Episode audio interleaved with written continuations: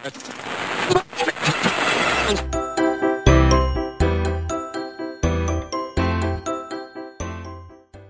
الله الرحمن الرحیم. سلام. من فرانک باباپور هستم و اینجا قسمت شانزدهم از فصل دوم پادکست سیگنال.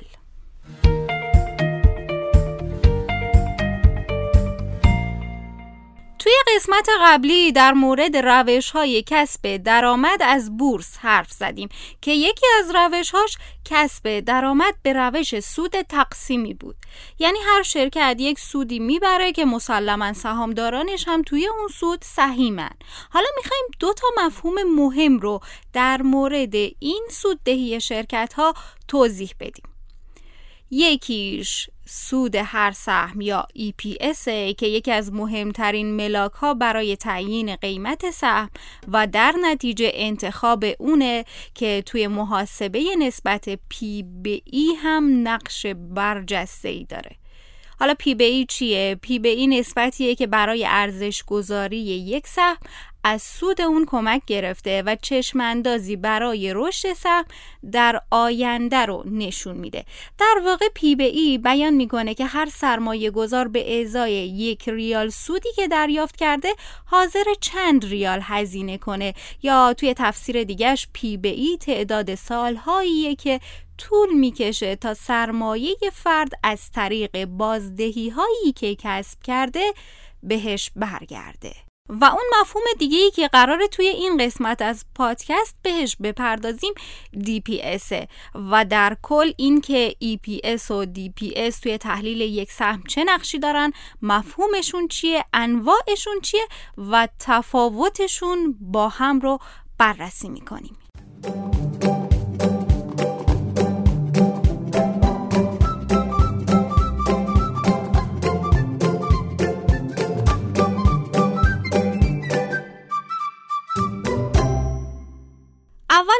میریم سراغ EPS یا سود هر سهم EPS مخفف عبارت Earning per Share و به معنای سود هر سهمه. هر شرکت ملزم تا یک لیستی از درآمدها و هزینه های خودش تهیه کنه که به این لیست صورت سود و زیان گفته میشه و باید به صورت فصلی ارائهش کنه. فرمول EPS هم اینطوریه که اگه توی این لیست هزینه ها و مالیات رو از درآمد شرکت کم کنیم سود خالص به دست میاد. حالا اگه این سود خالص رو بر تعداد کل سهام شرکت تقسیم کنیم مقدار سود به ازای هر سهم یا همون EPS به دست میاد. مثلا اگر سود خالص یک شرکتی 29 میلیون و 164 هزار و 694 ریال باشه با توجه به اینکه این شرکت در مجموع 14252 تا سهم داره می‌تونیم EPS اون شرکت رو به دست بیاریم. یعنی سود رو تقسیم بر تعداد سهام کنیم و سود هر سهم یا EPSش بشه 2046 ریال. اما توی بازار بورس انواع مختلفی از EPS داریم مثل EPS پیش بینی شده، EPS تعدیل شده و EPS تحقق یافته که هر کدوم رو جداگانه براتون تعریف می‌کنم. سود یا EPS پیش بینی شده تا چند سال قبل شرکت ها موظف بودند توی گزارشی که در ابتدای سال مالی به سازمان بورس ارائه می کنن یک پیش بینی برای سود هر سهم بر اساس عملکرد خودشون در سال گذشته هم ارائه بدن که بهش EPS پیش بینی شده می گفتن. همونطور که از کلمه پیش بینی شده هم مشخصه این EPS عددیه که بر اساس روش های شبیه سازی عمل کرده شرکت در سالهای گذشته به دست میاد. پس هیچ قطعیتی براش وجود نداره و ممکنه که مقدار EPSی که توی پایان سال مالی به دست میاد بیشتر برابر و یا کمتر از EPS پیش بینی شده باشه. به دلیل اینکه بعضی از شرکت ها گاهی EPS پیش بینی شدهشون رو غیر واقعی برآورد می‌کردن توش دست میبردن و باعث گمراهی تحلیلگرا و سرمایه گذارا می‌شدن الان چند سالیه که سازمان بورس شرکت ها رو از ارائه سود پیش بینی شده منع کرده. سود یا EPS تعدیل شده. همونطور که گفتیم صورتهای مالی شرکت ها باید به صورت دوره ای ارائه بشن. مقدار EPS توی یکی از این صورت ها به نام صورت سود و زیان گزارش میشه. توی هر دوره با توجه به شرایط اقتصادی، سیاسی و قوانین و مقررات ممکنه سود محقق شده شرکت ها توی فصل های مختلف دچار تغییراتی بشه. به سود هر سهم که در هر دوره از سال مالی بر اساس تغییرات جدید به دست میاد EPS تعدیل شده میگن. هر قدر به انتهای سال مالی شرکت نزدیکتر بشیم مقدار EPS تعدیل شده به سود تحقق یافته هر سهم نزدیکتر میشه. چون داده های واقعی بیشتری از عملکرد شرکت در دسترس و برآورد EPS آسون تر میشه. سود یا EPS تحقق یافته. حالا فرض کنید سال مالی شرکت تموم شده. توی این زمان مدیرا و حسابدارای شرکت میان همه چیزایی رو که توی این سال رخ داده بررسی می‌کنن و بعد از محاسبه درآمد و هزینه های شرکت مقدار واقعی سود هر سهم رو به دست میارن.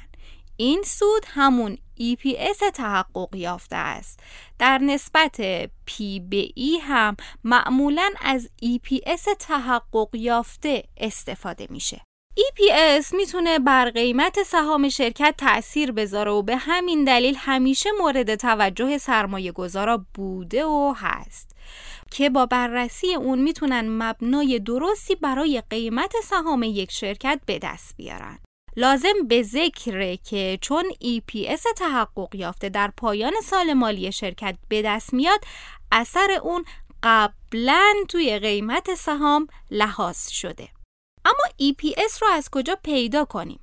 سایت tsetmc.com یکی از سایت هاییه که مقدار EPS رو برای هر نماد نشون میده علاوه بر این EPS هر شرکت در صورت سود و زیان اون نیز نمایش داده میشه که صورتهای مالی شرکت ها رو می‌تونید از سایت kodal.ir پیدا کنید. اما یه مدلی هم داریم به اسم TTM که تقسیم سود متفاوتی داره. همونطور که گفتیم از دی ماه سال 96 به بعد مصوبه ای توی سازمان بورس به تصویب رسید که طبق اون شرکت ها مجاز به انتشار گزارش های پیش بینی عملکرد خودشون نبودن و هر گونه آثار مالی احتمالی در عملیات شرکت رو مجبور بودن توی گزارش جداگانه تحت عنوان گزارش تفسیری مدیریت و یا در قالب شفاف سازی ارائه کنند. بنابراین برای گزارش EPS توی سایت TSETMC از روش دیگهی به نام TTM که مخفف کلمه Trailing 12 Months هست استفاده میشه. اما منظور از EPS به روش TTM چیه؟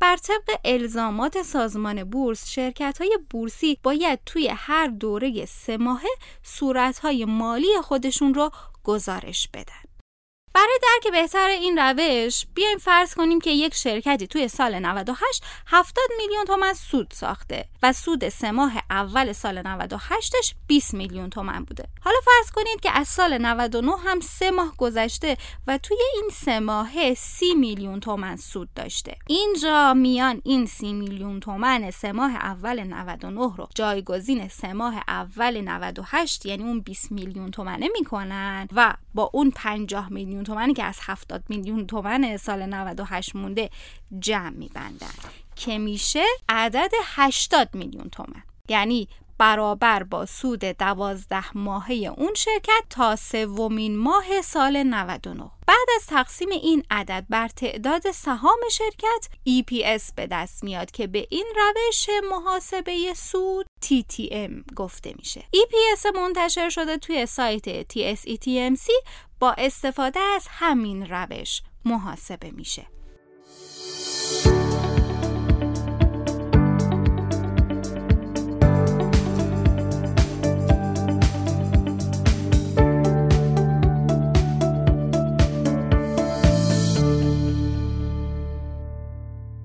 خب حالا می‌رسیم به DPS یا سود نقدی.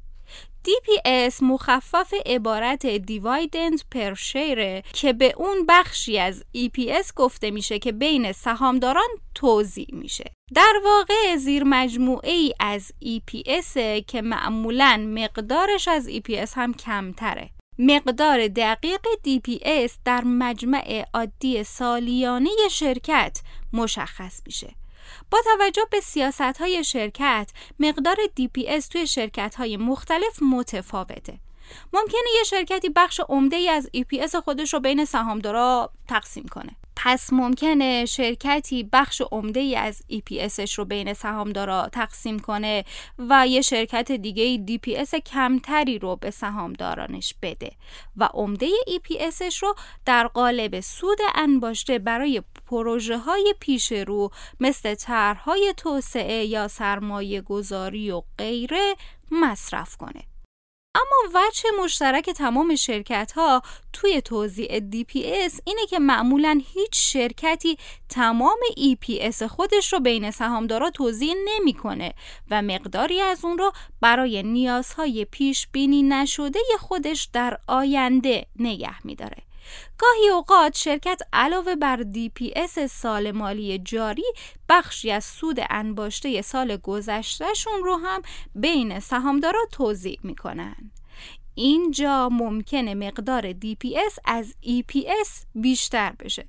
شاید دریافت سود بیشتر برای سهامدار جذاب به نظر برسه. اما باید توجه داشته باشیم که دریافت DPS بالاتر در این حالت معمولا نشونه خوبی نیست. چون سود انباشته ای که از سال گذشته توضیح میشه همون سودیه که برای انجام پروژه ها نزد شرکت باقی مونده بود پس این مورد می‌تونه نشونه ای از بینظمی در برنامه های شرکت باشه ولی این DPS یا سود نقدی عزیز چطور به دست سهامدارانش می‌رسه؟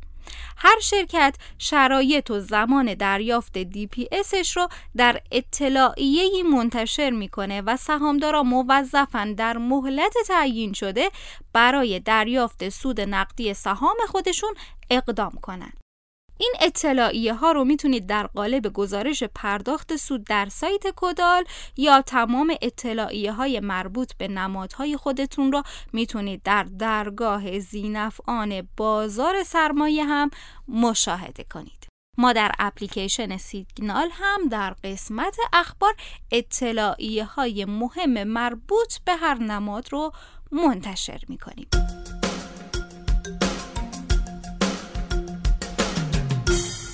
اگر سوالی دارید می‌تونید سوالتون رو در اپلیکیشن، سایت و صفحه اینستاگرام سیگنال بپرسید تا به اونها پاسخ بدید. ممنون از اینکه با این قسمت از پادکست سیگنال هم همراه بودید. وقتتون بخیر.